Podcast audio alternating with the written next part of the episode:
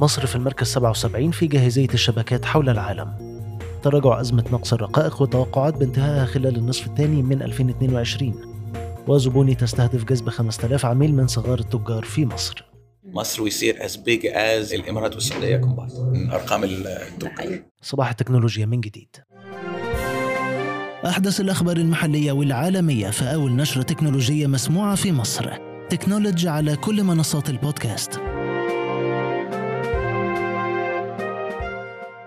تكنولوجي بودكاست برعاية هيئة تنمية صناعة تكنولوجيا المعلومات إتيدا ومنصة أنغامي. أصدر البنك الدولي تقرير عن البيئة الرقمية في مصر قال فيه إن مصر بتخطط لضخ 350 مليون دولار في البنية التحتية الرقمية خاصة في الريف. وأوضح التقرير اللي حصل التكنولوجي على نسخة منه إن جاهزية الشبكات في مصر حسنت ترتيبها في العديد من المؤشرات الدولية. اتفق مع التقرير السابق دراسة صادرة عن برايس ووتر هاوس قالت فيها إن الجاهزية الرقمية في مصر تبلغ خمس نقاط وتأتي في المركز 26 في منطقة الشرق الأوسط. وتتصدر كل من مصر والسعودية أعلى معدلات النمو من وجهة نظر الرؤساء التنفيذيين للشركات الكبرى. جمعت شركة فودافون مصر إيرادات بقيمة 8.6 مليار جنيه ما يعادل 458 مليون يورو بنهاية الربع الثالث من العام المالي 2021-2022 المنتهي في ديسمبر الماضي. كما بلغ عدد عملاء الشركة بنهاية ديسمبر حوالي 43.7 مليون عميل. تكنولوجي بتنصحكم بمشاهدة خمس أفلام على منصة نتفليكس. بكرة بمناسبة الاحتفال بالفالنتاين أبرزها أفلام After، The Age of Adaline و Love and Other Drugs تجدون التفاصيل الكاملة على موقعنا الإلكتروني و Happy Valentine's Day. بعد الطرح الأخير من جهاز تنظيم الاتصالات إجمالي حزمة الترددات الجديدة في مصر يبلغ 110 ميجا هرتز مخصص منها 40 جيجا لاتصالات مصر و40 جيجا لفودافون و30 جيجا لأورنج بإجمالي استثمارات تخطت 1.6 مليار دولار. في مناقصة الأسبوع طرحت مديرية التربية والتعليم في محافظة القليوبية مناقصة لتوريد فاكسات وتليفونات وصيانة السنترال الداخلي وحددت موعد فض المظاريف المالية والفنية للعروض المتقدمة يوم 1 مارس المقبل. ضيف حلقة اليوم أشرف عطية الشريك المؤسس لتطبيق زبوني. للحديث مع نيرة عيد رئيس التحرير تكنولوجي عن الشراكة مع شركة جوميا باي لحلول المدفوعات الإلكترونية وخطط الشركة.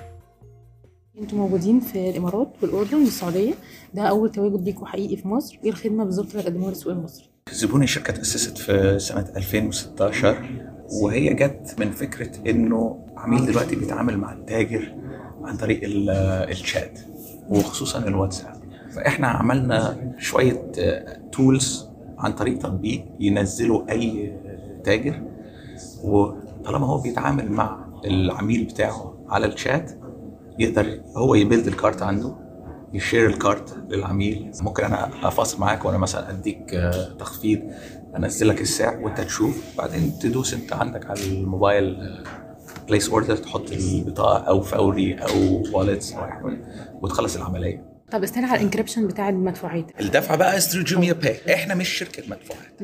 جوميا باي هي شايلة الليلة كلها. بتتعاملوا مع جوميا باي أو Yes. ولا معاكم ناس تانيين بتتعاملوا معاهم؟ آه، إحنا we're exclusive uh, Jumia Pay for payments. Jumia طبعا بتوفر لنا فيزا ماستر كارد ميزا فودافون كاش هي الجيت واي بتاعت ايوه, البيمنت أيوة. احنا we do the software to enable small and medium merchants to take advantage فانت كتاجر صغير تنزل التطبيق you're connected to Jumia Pay في خلال 10 دقائق آخر round تمويل خدتوها كانت 9.5 مليون دولار. هل أنتوا داخلين في rounds جديدة خلال الفترة دي؟ وهل yeah, هنشوف إن شاء الله يعني إن طيب شاء الله. يعني إمتى مثلا ممكن نشوف rounds جديدة؟ ومع مين لو نقدر نقول؟ We're gonna do a B, Series B إن. شاء الله قبل آخر uh, 2022 سنة it's gonna take us a year to finish it. عدد ال merchants اللي عندكم دلوقتي قد إيه على ال platform في كل ال regions 6000 إحنا عاوزين مثلا 5000 هنا في مصر. يعني مصر is gonna be a big market for us إن شاء الله.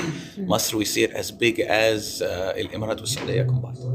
من أرقام حقيقي تصدر هاتف مي 12 برو قائمة أفضل هواتف الأندرويد أداء خلال شهر يناير الماضي على منصة أنتوتو تلاه هاتف ريد ماجيك 6 ثم هاتف روج فون 5 اس برو بينما جاء هاتف ريد ماجيك 6 ار في المركز الرابع وهاتف ريلمي جي تي خامسا.